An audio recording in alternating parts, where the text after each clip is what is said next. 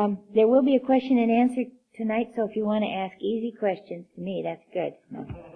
I'll pass them on to Fred Dickinson if they're really hard. But, um, I did want to go back and say one other thing. I saw it in our notes and I never addressed it. It was back having to do with the premises of legalism. Remember that? Was it a K four or five or something?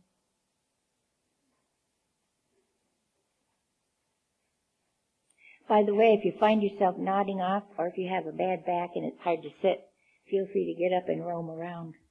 There's no problem with that. What page is that on where it says page K4?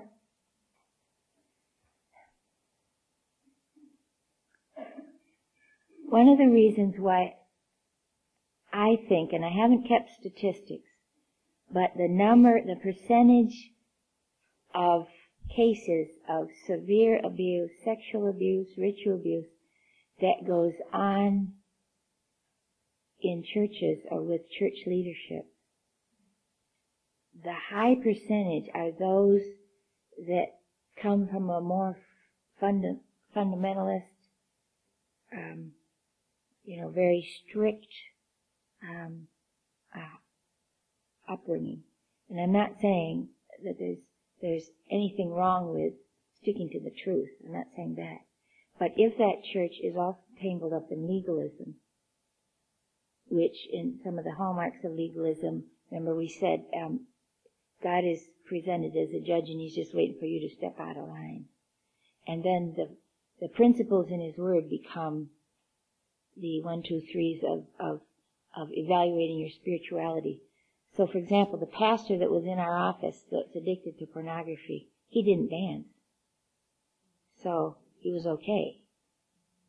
Nobody knew that he was addicted, but he didn't dance. You know, the getting, getting caught up in, in evaluating somebody's spirituality by what they don't do or whatever.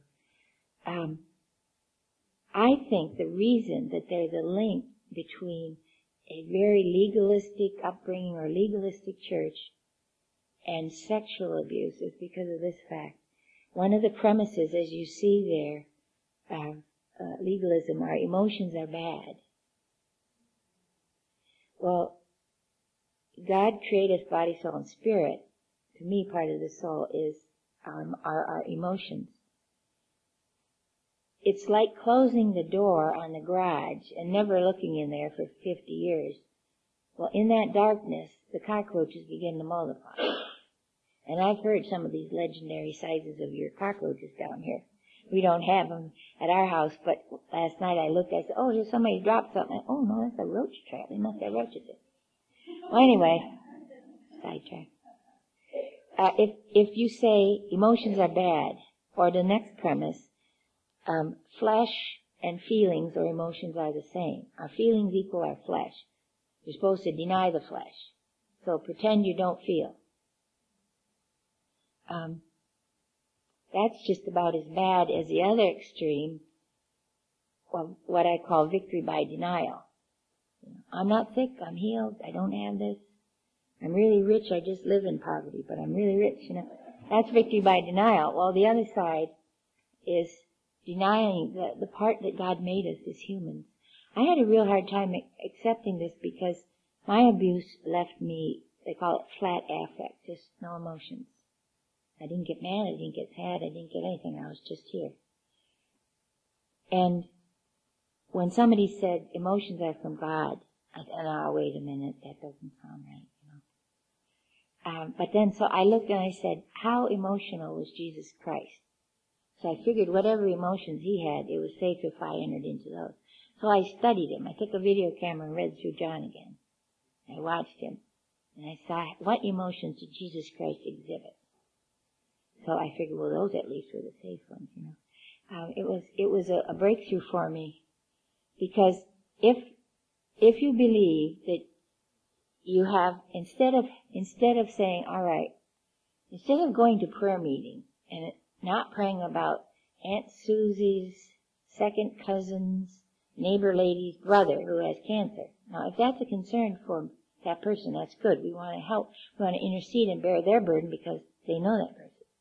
But wouldn't we all die if somebody stood up and prayed me and said, you know, I need your prayers because I've been wrestling with lust all week. And then we'd have to call 911. Um, instead, and I'm not saying you take your laundry and throw it all around, but as the Lord leads, instead of saying, well, um, I have a problem with lust, but if I'm dead to my emotions, I won't have that problem anymore. So I'll just work on being dead to my emotions. I'll pretend I don't have lust. And the, just, it goes underground. It goes out in the garage.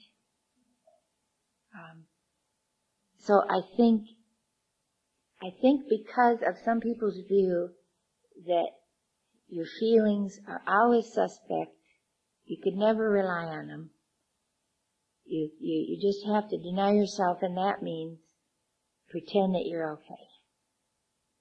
Now, we don't want to go to the extreme of living by our feelings. We want to live on the basis of truth. We want to bring truth to our feelings. But that's why I think there's such a disconnect between head truth and heart truth. Because if we said, well, you know, sort of like on the farm we used to try to get a calf to come. Then we tried to get a calf to come that didn't want to come. I mean, they put four, you got the rope and they put four feet out and they skid across the barn floor. Well, sometimes when we take our thoughts captive, that's what we have to do. Because like Elisabeth Elliot says, they don't want to come. so we have to take our thoughts captive. But that doesn't mean we crush the part of us, our emotions, that there may be lying feelings going on, not cerebral lies. So we tell the person in front of us, you know, it wasn't your fault, it wasn't your fault, or it was your fault, it They have it in their head. I know God loves me, but I can't believe it.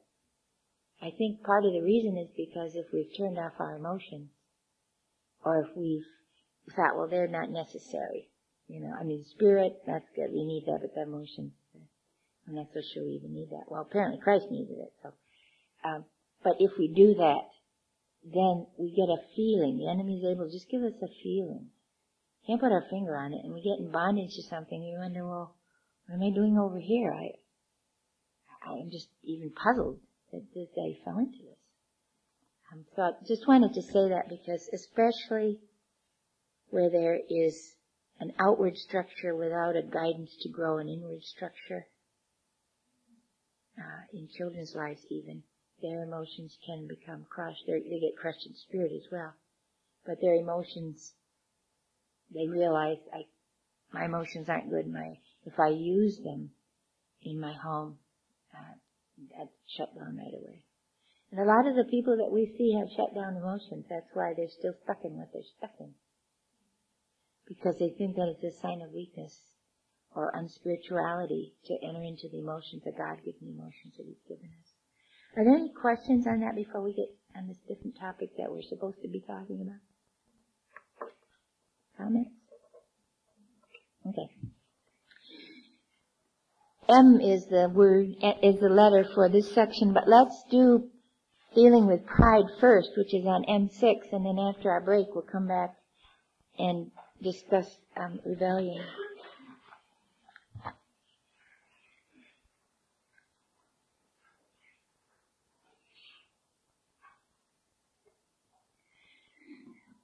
As I said, I'm single. And those of you that are single will know what I mean when you, when I say mashed potatoes for one is an oxymoron. I mean, you can't make really mashed potatoes for one, you know. I take one potato and, you know. So when you get to Thanksgiving and you're invited to somebody's house and they serve mashed potatoes, that's very important. Yeah. Well, every once in a while the Lord seems to whisper in my ear nowadays when I'm in situations where pride really comes to the surface. Mashed potatoes. And the reason that he reminds me of that is the fact that I remember real vividly at one Thanksgiving I was at Hugh and Jeannie's house and they have three growing boys. And there were two problems. One, Hugh led in prayer. I mean, there was this huge bowl of mashed potatoes right there in front of Hugh. Oh, he led in prayer, but he tends to be quite lengthy. So that was first a problem for my flesh. Those are going to be getting cold if he doesn't quit soon. But besides that, there were three growing boys between me and the mashed potato dish. And I remember thinking, well, Hugh, you know, he got done praying and he started talking. He wasn't passing the mashed potatoes. And I was like, you know, you know, this go with the mashed potato. Then they came to each person. And I thought, well, David, I hope there's enough for me. You know, like he's taking them all. You know, and it was such a small thing, but the Lord, it, it was such in contrast to thinking, you know what? If anybody at this table has to go without mashed potatoes, Lord, I'd be willing to do that. I, their needs are more are more important. That was so foreign. I mean, I was looking for the mashed potatoes, you know. And it's such a little thing, but I realized that the self-centeredness that fosters pride is such a default in me, in all of us as humans. It's like, well, how does that relate to me? You know, I mean, I'm, was, I'm not saying that sentence, but you go in the auditorium, it's all filled up, so, oh, well, where am I going to sit? Where am I going to sit? And then something else happens and you think, well, uh, what, what does he think about me? Or what is, you know, then that joke where someone says, well, that's enough about me now. What do you think about me? You know? the self-centeredness that fosters pride is such a strong thing the, of the flesh. A pastor friend of mine said he kind of tricked a lady once because she seemed to be rather spiritually arrogant, and she say, "Oh, you know, those people. I mean, I'm glad." It's sort of like the Pharisee. I'm glad I'm not like those others. And uh, so he said, "Well, you've been a Christian for years now, haven't you?" And she said, "Yeah." And he said, "Well, can you share with me what improvement have you seen in your flesh?" And she said, "Well, you know, it really seems to be coming along." Without realizing it, there's no improvement for the flesh. The flesh doesn't get better. It's there. We learn how to conquer it. We learn how to choose God's. But it's there. I was sort of like an anchor dragging along. Well, she began to realize, you know, she was even taking pride in thinking she had her flesh more under control. Um, on our second slide here, is this is this working okay? Um, Webster defines pride, and you have it there on your notes as well on M6 a feeling of deep pleasure or satisfaction derived from achievement, qualities, or possessions. Now that doesn't seem too bad, does it? In a Christian context, if we're saying, Lord, like that, like that little boy, remember with the plastic tools, look what dad and I made. Being able to point to the one who has allowed us to be in a place of ministry, a place of service, or to accomplish something, or he's given us says he gives us all things freely to enjoy. To do that in a Christian context and give him the glory and point to him, I don't think would even be defined as pride. Well then what's wrong with pride? Well, I know for one thing, the Bible's against it. um, there might, it might be helpful to look at a related word that kind of gives the flavor more of, of what what we need to guard against in the next slide. Arrogance is a word that's real related to pride. It's having an exaggerated sense of one's own importance or abilities. And for me, I guess I've discovered that if the enemy can't snag me in something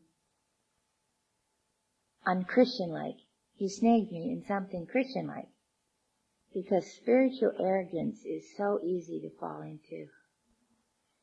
You know, and, and you think, well, you know, our church has got it straightened out, but I'm telling you, though, remember the charismophobics, charismatal, and charismatic from last night?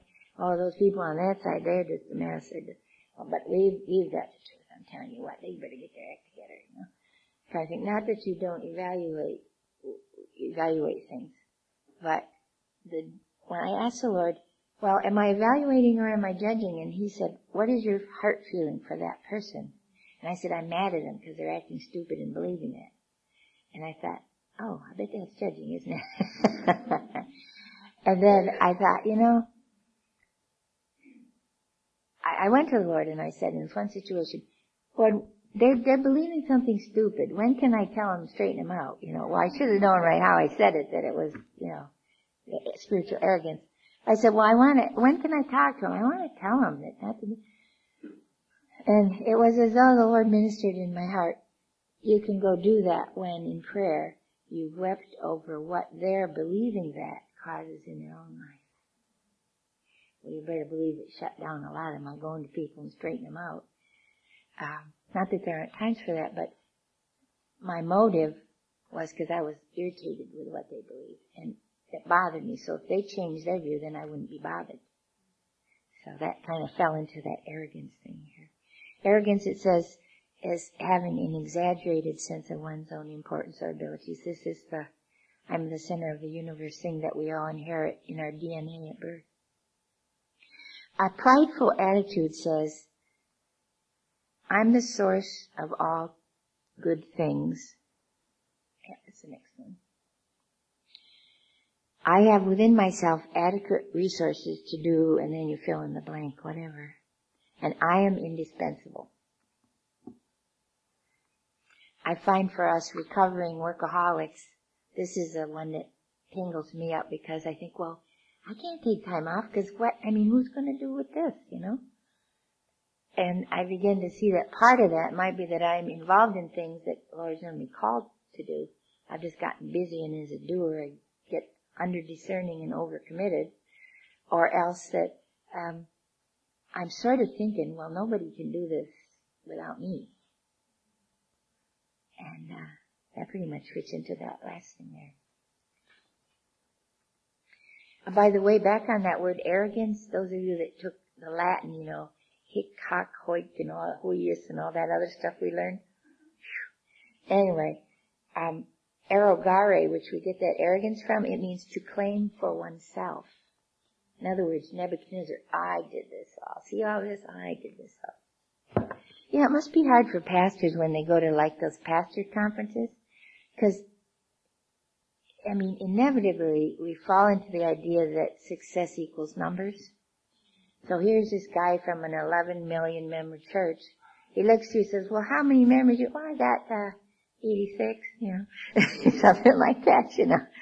How not to slip into that, you know, measuring somehow, you know.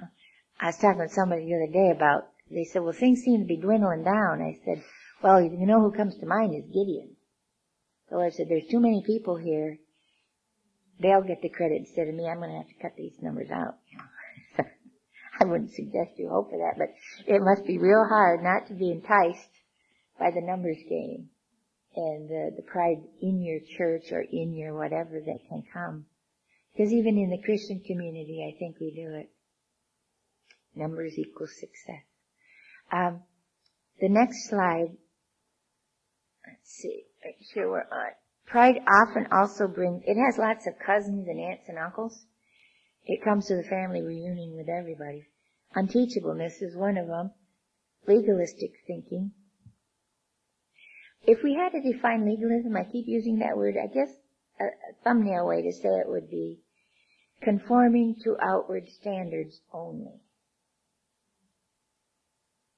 There's nothing wrong with conforming to outward standards godly standards, but if the word only is on there, the standards rather than being connected with Him become the focus. Condescending attitude is another one, or spiritual arrogance we mentioned. Um, another one is uh, just bragging, which, like I said at the pastor's conference, it must be really hard to to not sort of one-upmanship, you know. Um, uh, this is where we're making sure everyone else is aware of how wonderful we are. I hope they notice how smart I am. I hope they notice how this I am. I hope they notice how that I am. I discovered this when I moved to Colorado Springs because when I lived in Ohio, Columbus, Ohio, nobody wanted to visit me for their summer vacation. Now that I live in Colorado Springs and can see snow-covered Pikes Peak from my kitchen window, I have people lining up to spend a week in the summer.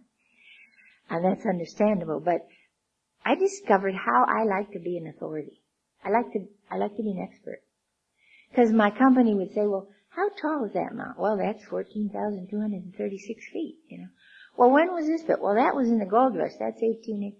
Now, you know, and then I'm thinking, well, if I could just make up anything, they wouldn't know. Because they're going back to North Carolina next week, you know. And fortunately, uh, the Lord didn't allow me to do that, but I thought, why do I take such pleasure that I have this information that they don't. Because I like to be the expert, you know. Well, what's that? Well, I think that's one of the cousins of pride. Um, it's a real door for the flesh, that's for sure. Um, also, pride often brings works of the flesh, such as disputes, factions, envying, and jealousies. And then also hidden forms of pride, such as insecurity and inferiority. People say, well don't tell me that because I'm feeling bad about myself already and now you're telling me I got trouble with, tri- with pride? I'm not saying necessarily that it's always true. Most of what I see in my own life and others, it is true. But insecurity often is pride in reverse because it, it says, I don't measure up to those people. Whereas, you know, uncamouflaged pride says, I'm better than those people. And the insecure person wants to move toward being better than those people. Um, so, the also inferiority um, often is, I hate the way I think people perceive me. Well, why? I don't want them to think that of me. Why? Well, they might think bad of me. They might not like me. I discovered, like I said last night, the power of wanting people to like you that I get enticed with. So I'm always explaining, over explaining, because if they just understand, then they'll understand, then they'll like me. I don't, I can't be comfortable knowing there are people out there that don't like me. Well, what is that? well, they're supposed to like me. I mean, we're all, don't we think people are supposed to like us? That's like a law or something. You know. But what happens is, what if the Lord allows people in your life that rip you to shreds and you have no way to defend yourself? Well, it's probably by God's grace that you can't defend yourself. Because then He's your defense. But it's really uncomfortable to know that, you know, those people in the church split that are on that side and they're believing these lies about me or the people here in the class. Or, uh, the Lord kind of really helped me see how often that desire to have people like me led to the fear of man rather than obeying his voice. Sometimes I think the more sensitive nature we have, the more we fall prey to that. Because we really don't like conflict. We don't, we just don't want to go there. On the next page, four categories of pride. By the way, what would be the opposite of pride? Humility. Okay, I'm a newbie again. God uh, is opposed to the proud but exalts the humble. What does it mean to be humble? I'm a new Christian now. What does that verse mean? What does it mean? Are you a humble person?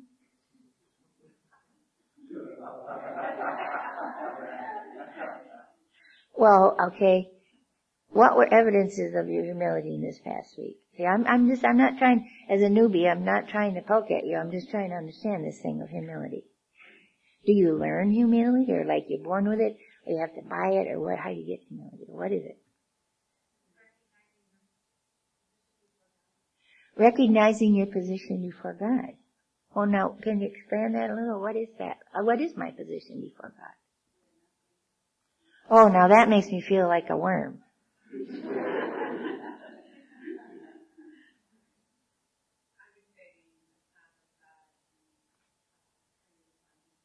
Being a child of God makes, I'm beginning to understand a little bit.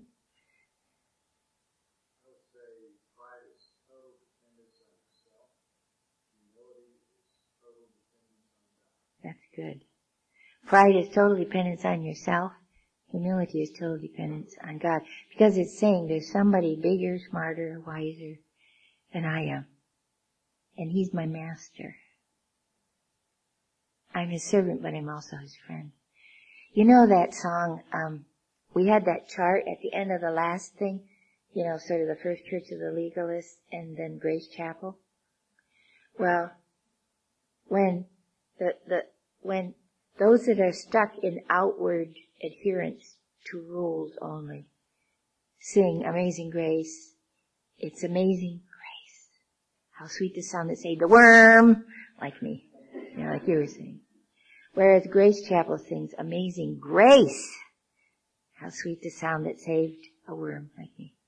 You know, it's not, it, it's acknowledging our own worthlessness without Him, but embracing His grace that makes us kings and priests to Him. Okay, I won't pester you more about humility. Let's go on.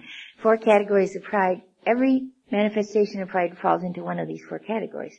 At least I found that they have. When I begin to assume responsibilities that belong to God. We have a class called Katie's Secret, Recovering from Sexual Abuse for Ladies, and we were finding that it was interesting. All of us in the class had been sexually abused as kids, and we also had one other problem.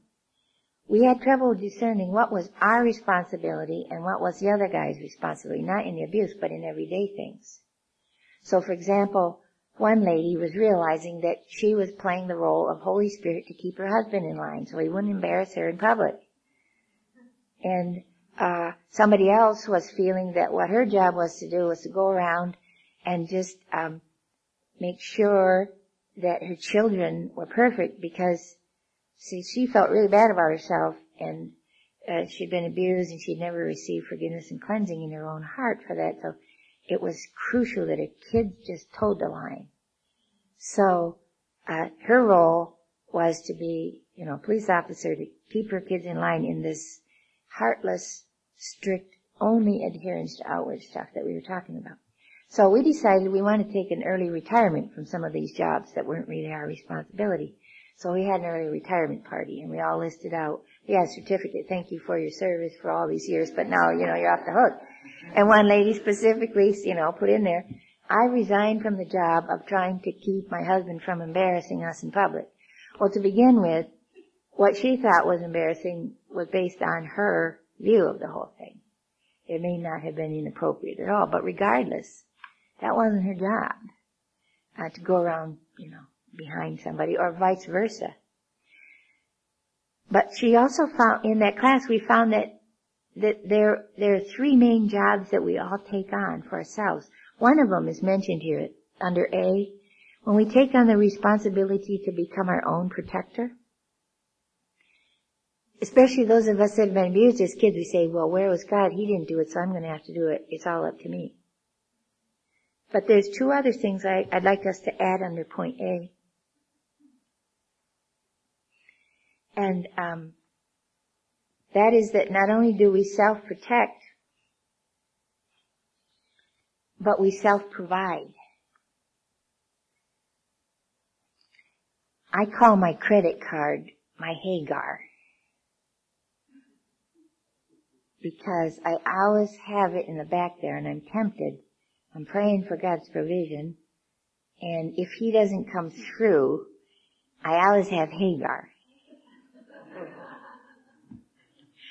Maybe that's not how it is for everybody, but I find the temptation. It's like, well, God, we need this by two o'clock. Remember Hagar was the one the Lord had promised. A son. And it wasn't so much Abraham got nervous, but Sarah was getting nervous. She well, why don't you just kind of speed some things along? I mean, surely it's okay with Hagar. And then Ishmael, even Abraham later says, oh Lord, let Ishmael stand before thee. You know, no, no, I got a different plan, you know. Well, it, it's not just with money, but ways that we provide for ourselves. It's like, um, even in marriage, I know some ladies who for whatever reason don't connect to their husbands in the way that the that you see pictured in scripture.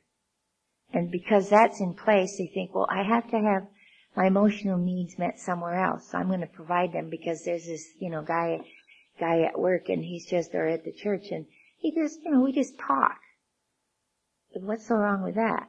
Well, it may be that the needs that the Lord wants to provide through her husband in emotional connectedness, for whatever reason, either aren't being met or she doesn't perceive they're being met. So she's providing a Hagar over here. When I asked the Lord, I said, Lord, would you look for Hagars in my life? I was really surprised. All the places I kind of rushed in and helped God do his job so that he wouldn't look bad because after all I told everybody that he was going to come through.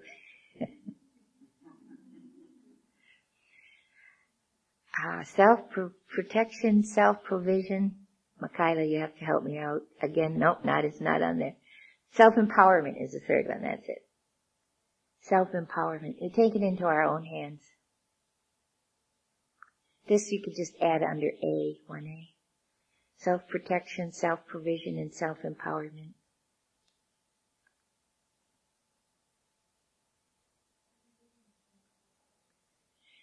That's a good question. Self-empowerment is kind of like self-provision, but it's like, okay, you're riding in the car spiritually with the Lord and He's in the driver's seat. And you go, do you see that? Do you see that bump in the road up ahead? And he says, yeah, he keeps driving. And the more he, he keeps leading you in that direction, you, you panic a little and you think, well, wait a minute. Don't you remember that your main job is to make my life easy? You know, that that's your job description, God. I mean, we won't be so blatant, but we're saying anything negative in my life, your job is to remove it. If I have enough faith, especially, you're supposed to just remove it like that. Because endurance and perseverance and that stuff, that doesn't, I don't value that much. I just want pain relief. See, that's my goal. And so God's my pain relief. Um, so you see him driving and he's not, doesn't look like he's going to go around that pothole. So quick as a wink, you reach over and grab the steering wheel and jerk it around so you can bypass that. It was interesting to me that Jericho was so strategically placed in the land that they couldn't take, they couldn't go around it. They had to confront Jericho. And in so many places in my life, I see where it's wanting the easy way out. It's kind of human and natural, and I don't believe we should pray for problems. But I've been able to tell the Lord, Lord, I would love to not have to go through this. Nevertheless, not my will, but yours be done. Or you hear someone has cancer. Say, Lord, you could speak the word and heal her. I don't know what your plans are for her life. If you're going to heal her of the cancer or not heal her, but I would wish that you would heal her for her sake. Would, would you let this pass, cup pass from her? Nevertheless, not my will, but yours be done. And so then the first part, if you only say the first part, it's a self-empowerment where you take charge.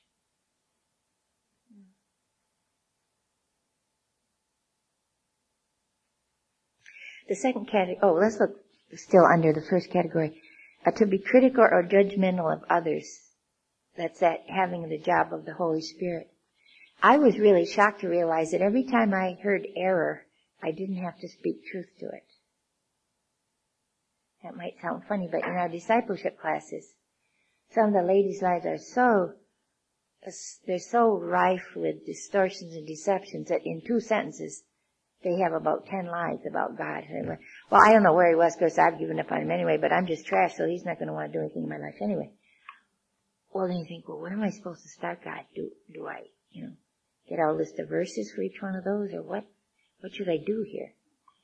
And he brought it home real clear to me one day because, um, in that class there was someone who was from a ritual abuse background, a group of about 30 ladies, and, and right out in the middle of class, she said, well, I think God blankety blank, you know.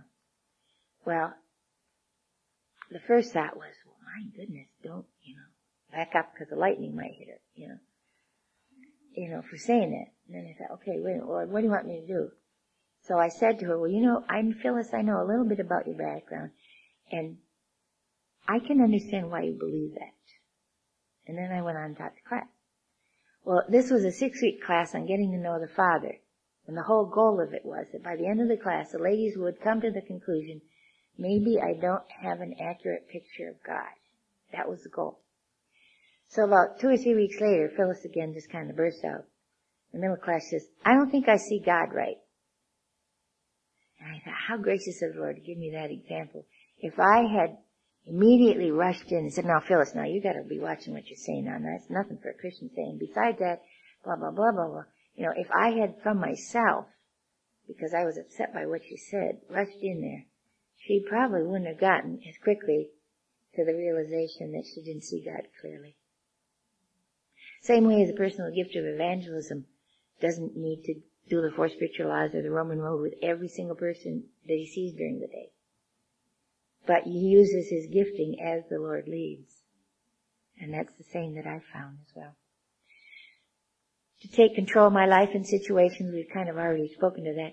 Number two is looking to someone or something to give me only what God can give. That's called idolatry. I would rather call it um, looking to someone else for something instead of idolatry. Sounds pretty bad when it's idolatry. It lists four things here. Our worth, our value, our significance, our acceptance. You know, God has really given me a good gift. And that gift, I've never been married, that gift is contentment in singleness.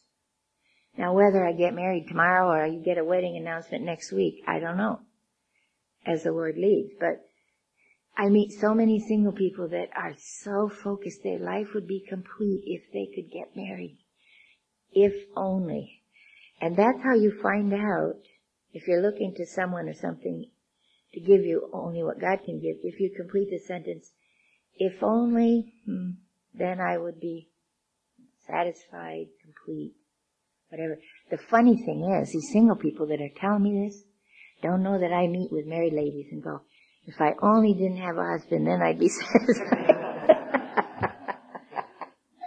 so I think it speaks to the issue of dissatisfaction, not to whether you're married or not.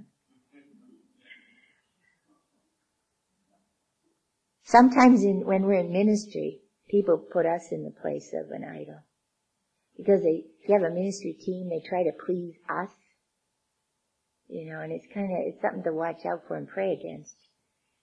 Because, and if we're in a congregation sometime we, you know, if Joe Blow over here, if we, we do something and minister in this area, um, and only the two of us know about it, somehow that doesn't seem significant, but if the pastor finds out about it, that's good, because I hope he finds out, because then he'll know I'm really involved in ministry in this church.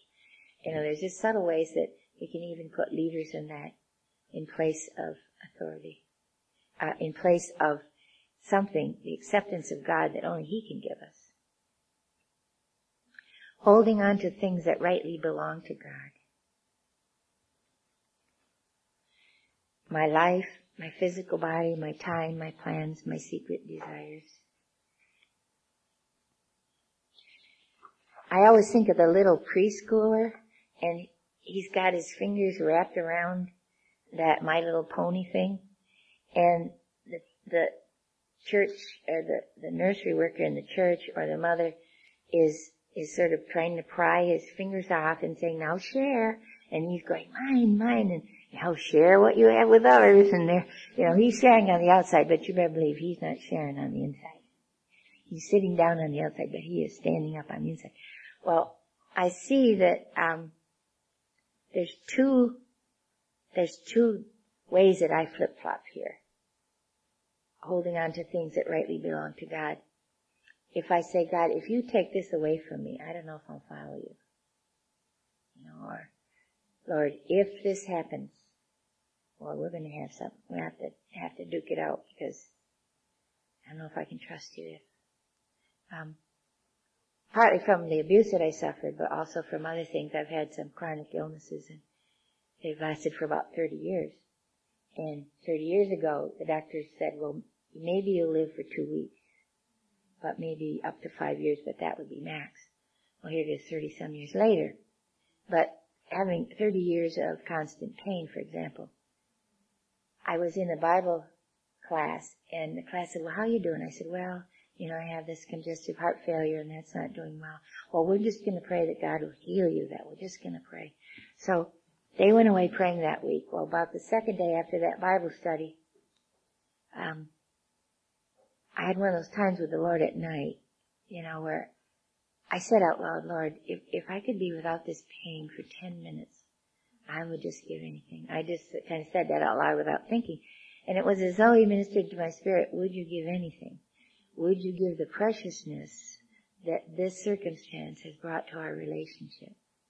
And he reminded me that the word precious appears most in, I think it's First Peter, where the people are suffering. There's a connection somehow between that. And I said, oh no, Lord, you know, You mean everything to me. Well, when I got to the Bible study the next week, everybody eagerly said, well, did the Lord heal you of that? Did, you know? And I said, well, no, but I gotta tell you. And so I told them about this encounter with God. And they just kind of looked at me blankly. And then they said, well, we'll keep praying. We'll keep praying because I'm sure God wants to heal you. You know, um, I had many people come to me at first saying, well, if you had enough faith, you wouldn't be sick or you wouldn't be dying or whatever. And I began to see that, um, when Paul said about his thorn in the flesh, and he said he prayed three times that this thing, whatever this physical suffering that he had, would be lifted. I thought three times, I prayed like 1,286 times. You know. But he said, I would most glory, I would most gladly glory in my weakness that the power of Christ would be seen in me. The Lord really trained me in the fact that we define healing as the lifting of the circumstances. That's all that we see it as. But I believe when Paul said that, he was healed. And that was the aspect that God focuses on first, and that's inside of Paul. He could still have that in his life, and he could still affirm God is good. That's really healing. Because everything in us says, if God is a good God, why isn't he removing this? And yes, oh by the way, sometimes he chooses to miraculously, or through doctors, or through whatever medicines, bring healing or physical healing. Whether it's physical pain or relationships pains or, you know, so many other things. Um, I think it's Ravi Zacharias who says, if you can look at the worst, the most painful thing in your life and look it square in the face and still affirm that you have a good God, then you know that there's healing.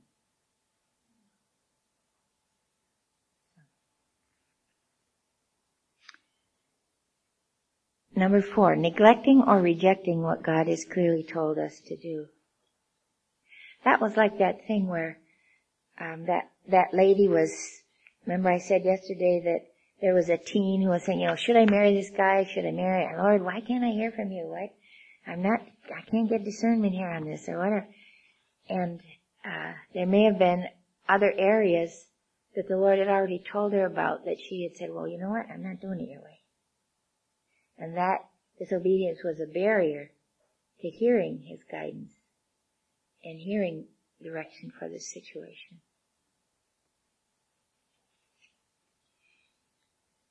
One of the things I want to kind of mention here, uh, just as a little rabbit trail, but I think it's, I think it's right on, uh, right on line there. And that has to do with wild shoots.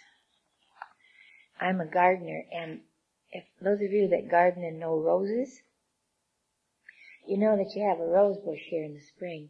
It might be about two feet tall, and all of a sudden you notice there's this very healthy stalk coming up. And it's usually almost twice as big as some of the others. And I mean, that thing's like got Miracle-Gro.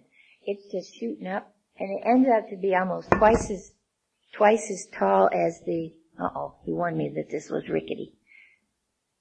Okay. okay. I think that'll work.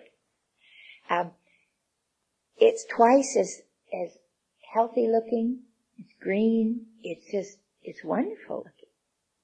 Well, the problem is, is that as a, a rose gardener, you need to recognize what they call wild shoots.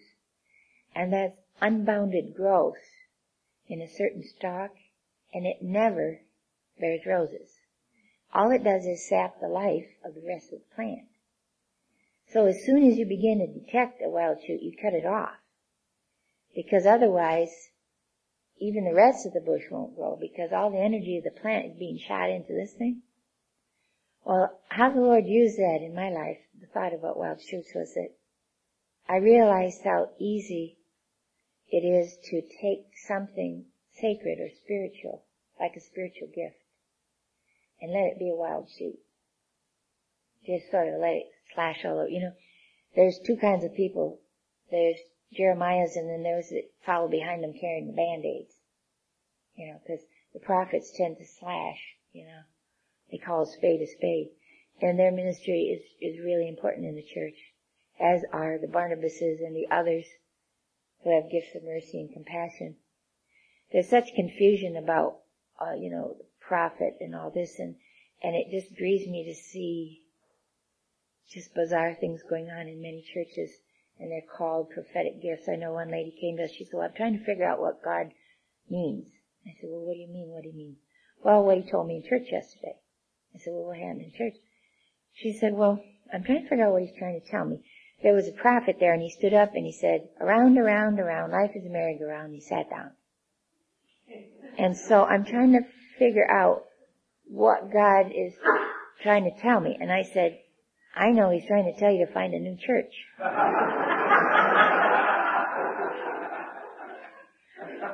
I'm not talking about that kind of prophetic confusion. I think the fingerprints, you can tell if a prophet is spoken, you know why? Opportunity for repentance.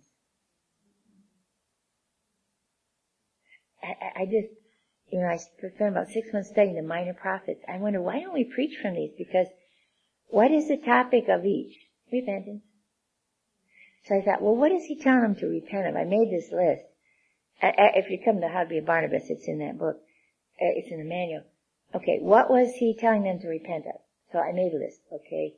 And I went through each Nahum, Habakkuk, all those guys.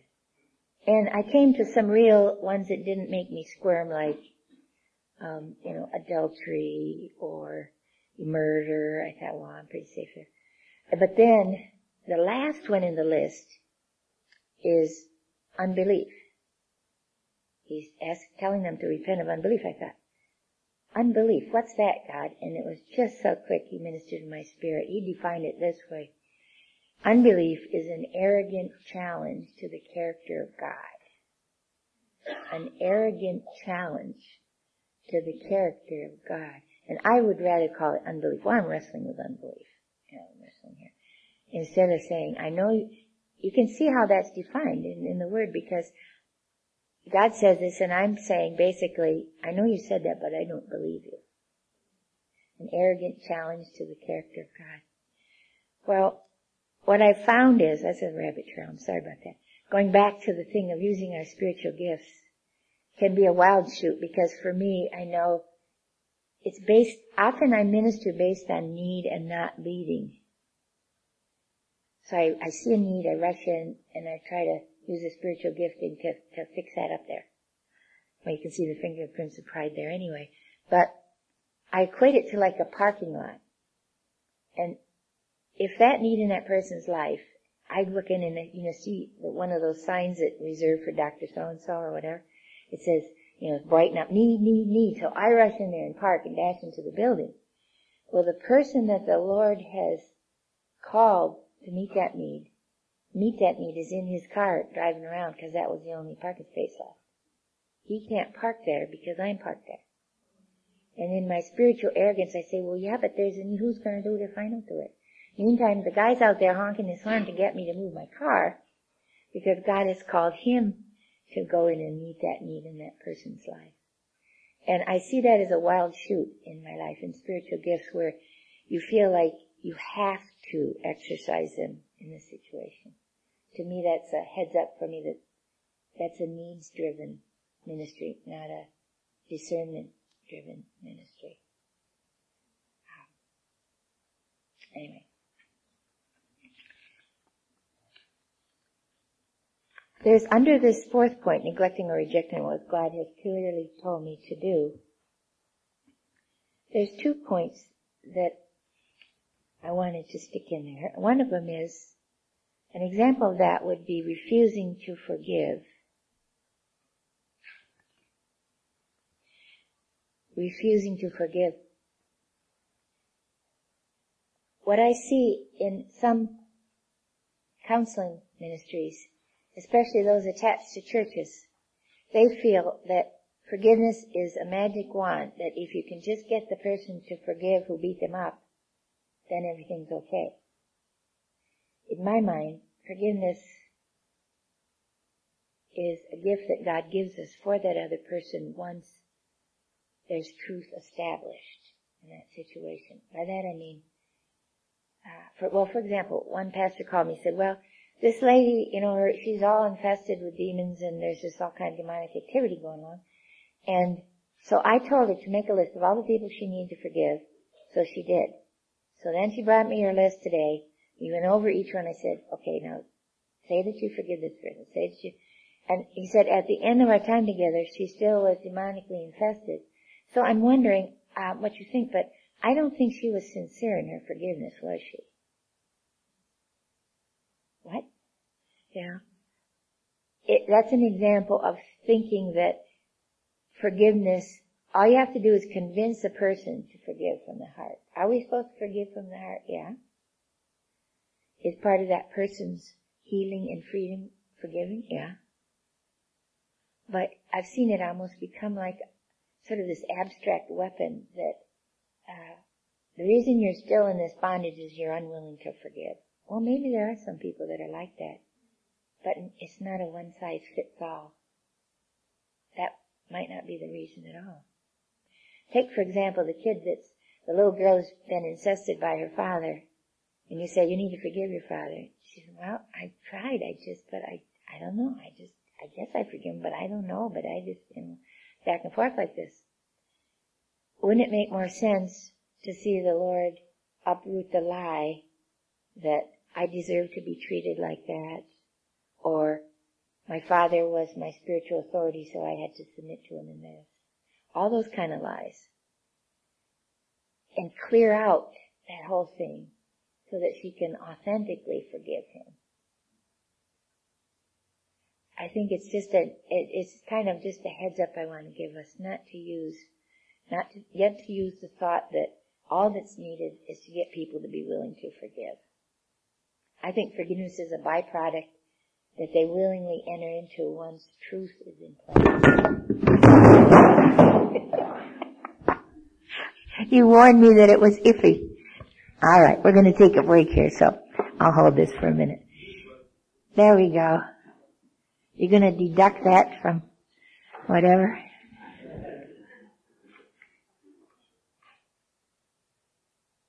Looks like we've got a little patch of chewing gum that's holding this on here. here I'll let you touch it so I won't wreck it.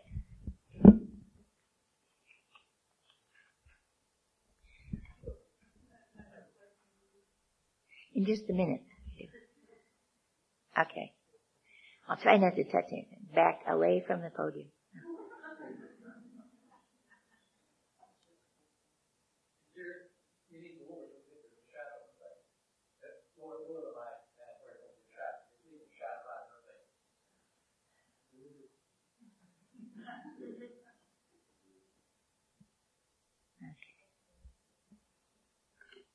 Would this do it if we changed it?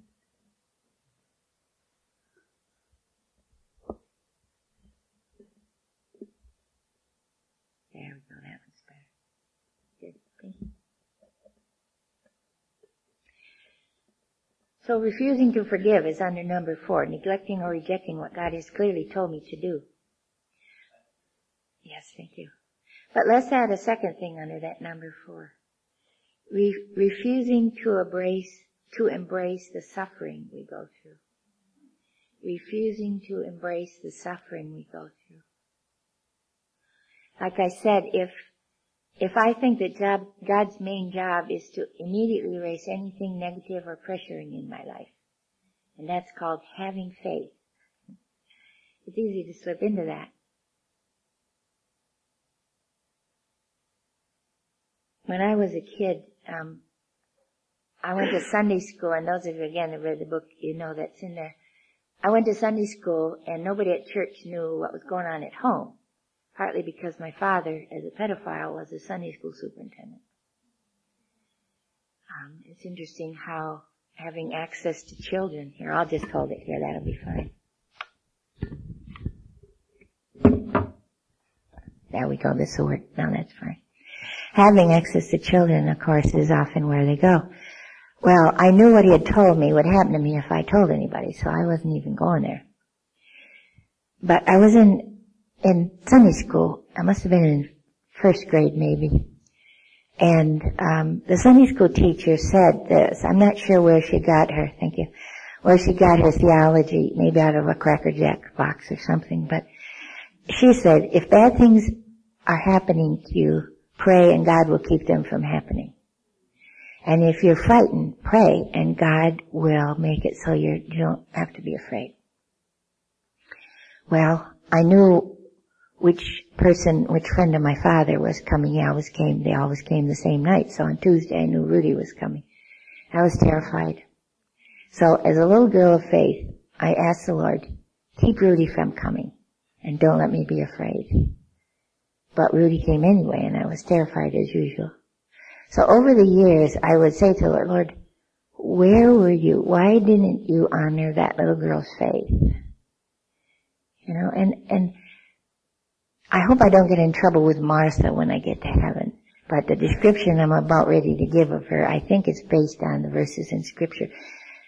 Mary and Martha came to Jesus with the pain in their life. Their brother had died. And they both knew the same truth, but Martha turned, they say the same words, but Martha turned it into an accusation. She goes out and says to Jesus, if you had been here, my brother wouldn't have died. Mary goes, falls at his feet and says, Lord, if you'd have been here, my brother wouldn't have died. I believe what you see of their nearness to the Lord, their position, she's worshiping Him, there's a difference in how that was spoken. Well, by God's grace, and it was only His grace, I could, as a little girl, not say, well, where were you? Why didn't you stop that? I could just, as I thought of it, for, for almost 27 years when it would pop into my head in the morning when I was meeting with the Lord. I said, Lord, you know, I sure would like to know where were you then? What, why didn't you honor that belief that the little girl that I had been told that you were like that, you know? Well, I was teaching at a very conservative university and, um, I got dressed. I'd ask him that again in the morning. Got dressed, got in the car, started to drive to work, and God answered that. Well, I had a problem because I pulled over to the side of the road, but I had to call in on my cell phone, but I wasn't sure they would understand if I said, well, I'll be late for work because the creator of the universe has just spoken to me. Know. I, I didn't quite, I said, I'm not feeling real well, which was true. I mean, after the the universe, you know. Anyway, um, he said four things to me that day beside the side of the road. And when I, I, I learned enough to know, he answered the why. And I've learned enough to know that my answer doesn't work for anybody else. Because they need to hear from him either in saying, can you trust me even though you don't understand? The Lord had given me an unexplained box in my life as a kid. And after that episode, I thought, well, the teacher said God would stop that. But it didn't. He didn't. And somehow, I was, I mean, in my little mind, I just called it an unexplained box and I would stick it in there. I don't know why. Well, when I was beside the road there, he, he was so gracious because he said, um, every time you prayed, I heard was the first thing he really ministered to me in my spirit. And I thought, how kind of God, because I remember as a little kid thinking after the event, well, maybe I messed it up because I don't know. Did the teacher say we had to pray out loud to get God to hear us? Or, I mean, maybe that's why it happened because I messed up because I didn't pray out loud. You know, and here, 27 years later, God affirms to me the truth of His Word that every time we pray, He hears. The second thing was very powerful because I hadn't wept for, well, about 20 years. I never cried. Um, I remember once at the races, somebody turned around and spilled boiling coffee accidentally on my bare foot. And I just looked and watched it become a second degree burn and had no emotion. Didn't weep even over that. Well, he said, every time you wept, I wept. And if you think about it, there are verses that describe God's character just this way. When people come to me and they say, or I go to the hospital and their daughter of four years old is dying of leukemia, and in their, in the pressure and the bitterness of the moment, they say, where is God? What is God doing? At the right time and in the right way, I can say them, say to them, I don't know what else he's doing, but I know he's weeping. You know, he, he, he's intimately acquainted with our ways. He's an emotional God. He, he collects our tears. He values our tears. He's, he weeps with us. And so the second thing was very powerful to me. The third thing that the Lord explained was there's no way that you can understand why I let men choose. There's no way that you can understand why I let men choose good and evil. And he brought to mind sort of like, you know, if I'm trying to teach my dog to talk German, well, he's not built for figuring that out. My mind isn't built for figuring out why he allows free will. So he said, every, he said, every time you prayed I heard, every time you wept I wept. There's no way you can understand why I allow men to choose evil. And the, the fourth thing he said was a question, and I find this is the real issue with the hurting people that come to be discipled, and that is discipleship class. The subtitle is Learning How to Trust God. And I'm really convinced that we can teach people more about how to trust God, and we can learn to trust God more by focusing on one thing. I think people trust God to the degree and the measure that they really believe He unconditionally loves them. So that when I take them in a study of the Word about God's unconditional love, they begin to learn to trust Him more. Because that verse says we have come to know ginosko or whatever it is, and have believed, pisteo, have believed. You know, how do we get help people get from knowing to believing? I think having them be able to be embraced and be willing to be embraced by the unconditional love of God. A lot of people are wise in not trusting the God they picture. They should fire that God and get the real one in there you know, their perception of what that God is like. They're wise in not trusting Him. There's a, we, this is back to our point. We seem to have lots of rabbits here, rabbit trails. Um, but the second point was embracing, refusing to embrace the suffering we go through. Um, there's such an enticement for an easy life, isn't there? And I don't think we should pray, Lord, help me suffer, or bring lots of bad things into my life or anything like that. It's opening the door to the enemy, but uh, Uh, there's a difference I found between embracing and being resigned to something. You know, embracing means more like welcoming.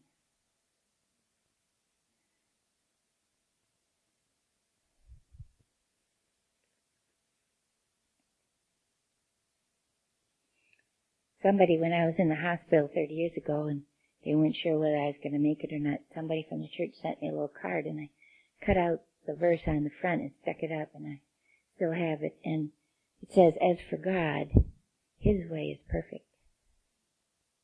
What a thing to be able to minister to somebody in the middle of suffering, not with a, I call them spiritual hand grenades. You know, God works all things together, together for good. And you throw that at somebody, it blows up and it destroys more. Not in a spiritual hand grenade kind of thing, but at the right time in the right way. Being able to give them a glimpse of the heart of the Good Shepherd so that they can know that they're not suffering alone and that their their suffering is a sacrifice, can be a sacrifice to God. I heard, you know, some of you know of Amy Carmichael in India. She used to rescue the uh, prostitute little girls and boys that were sold to the idols in the Buddhist temples, and she used to um, uh, kidnap them and take them to her orphanages. Anyway, um, she uh, she passed away, and then there were other Indians who took over the work. And I remember, I think it was Aurelia, her name was, and I thought, boy, I think I have a lot to learn because Aurelia and her husband had a daughter who, I don't know what disease she had, but she died when she was about two, two and a half. And Aurelia turned to her husband at the moment that the child died and said, we may never have another chance in our life to offer God a sacrifice of praise than right now. Why don't we do it? you know. I think they understood a little more, a lot more than I did, how God values the suffering we go through. And how he, he sees it so different than we do. I have a friend named Zora whose brother was a football player in high school and he broke his hand really badly. And I remember Zora telling me that he was like 12 I guess. And it was years ago so uh, they had it in a cast and it came out like this. So then the mother had back then they had little lead, lead weights and had strings and she was supposed to sort of do therapy at home you know put the weight on each finger and try to get it stretched out it was incredibly painful for the for Zora's brother because uh, it was sort of atrophied and the joints were stiff because it had been in the cast for so long. And so he used to just cry and scream, you know, don't, why are you doing this to me? But the mother knew that the doctor had said if they didn't do that rehab stuff, his hand would be crippled the rest of his life. And I recognize myself looking to God and saying, why are you doing this to me? And it usually tells me that I also need to pray, Lord, I need your perspective here. I want the helicopter view of this. Would you show me what your perspective is on this?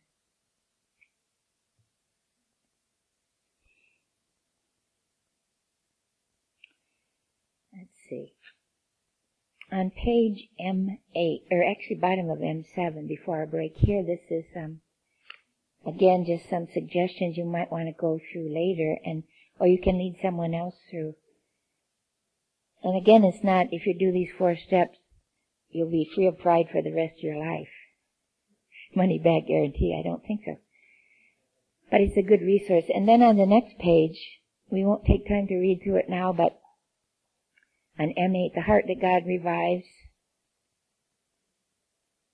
you might want to get alone with the Lord and go through this and put a little tick or check when you recognize, oh yeah, I think that's sort of a pattern in my life and see which column it comes in under. Or, now this may be a challenge for you, but you might ask your spouse to do this in relationship to you. In other words, have him or have her say, is a pattern in my spouse's life that they focus on the failures of others? Or are they overwhelmed with a sense of their own path, of their own spiritual need? One of the goofy things about pride is that, as I said, it, comes in camouflage fatigues. And usually it comes with its own, you know, screen camouflage. It's hard for us to realize it um, ourselves. So sometimes it's helpful.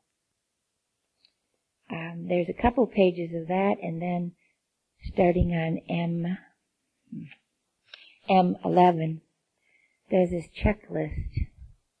And again, it's used, some people use it in marriage counseling, so they have them each do one for themselves and then for their spouse. In other words, uh, says check the blanks for areas of pride in your life. So the, the wife might check for herself, okay, the desire to be recognized and appreciated, Lord, is that a real strong desire in my life? And then also in my husband's life, Lord, is that, you know, to, to go down to it. Hurt feelings when others are promoted and I'm overlooked, focus on myself rather than others. Blaming others for their failures, becoming defensive when criticized. Um, there was a, there's a lady that's come with her family, and she's receiving ministry from some of the ladies on our ministry team. And her husband is from um, South America, or he's from Cuba. They're both believers, and he has never been able to forgive her for an affair she had. He's constantly bringing it up, even in front of the children, even in saying, I don't even know who their father is. I don't even know if I'm their father. Just wickedness. Well, it's different now. He doesn't bring it up anymore. Why doesn't he bring it up anymore? Because one of the men on our staff who has been discipling him, they got to the place where this man was willing to admit that he had had an affair. And all his hatred against her and bitterness and rage against her was mostly against himself. And once he was, he brought that out into the light. That, you know, the verbal abuse and sometimes physical abuse against his wife hasn't happened. Um, I mention that because pride likes to keep things hidden so that we still look like we're really mature or spiritual. My heart goes out to people in leadership because most of our churches aren't safe places where the pastor has one other person that he can go to and say, you know, I just, I just have this that I don't know why it still entices me. You know, I, I've had this failure in the past. I've sinned in this area and I thought it was cleared up, but I just get so close to the edge and I'm really concerned and I need to be accountable to. I need to find in prayer to find the reason why. How can I resist these things? Well, most of us know that if we did that, especially those in leadership, chances are it'd be on the seven o'clock news the next night. At least the church's seven o'clock news, which in some churches is called the prayer chain. Not all, but in some churches. Are there any questions? Did you have a comment or question? Or? Okay, good. All right. I guess we're supposed to, well, is there one other question real quick? Keep remembering the extra credit thing. Brownie points. Um, if not, um, we're supposed to have 20 minutes break and then we're going to come back and talk about rebellion. And I think this is real key because um, a lot of times in teenagers' lives, those that we minister to, this is a real big issue. And I think the more understanding the Lord can give us in it, the more we're able to help them as well as be on guard in our own life.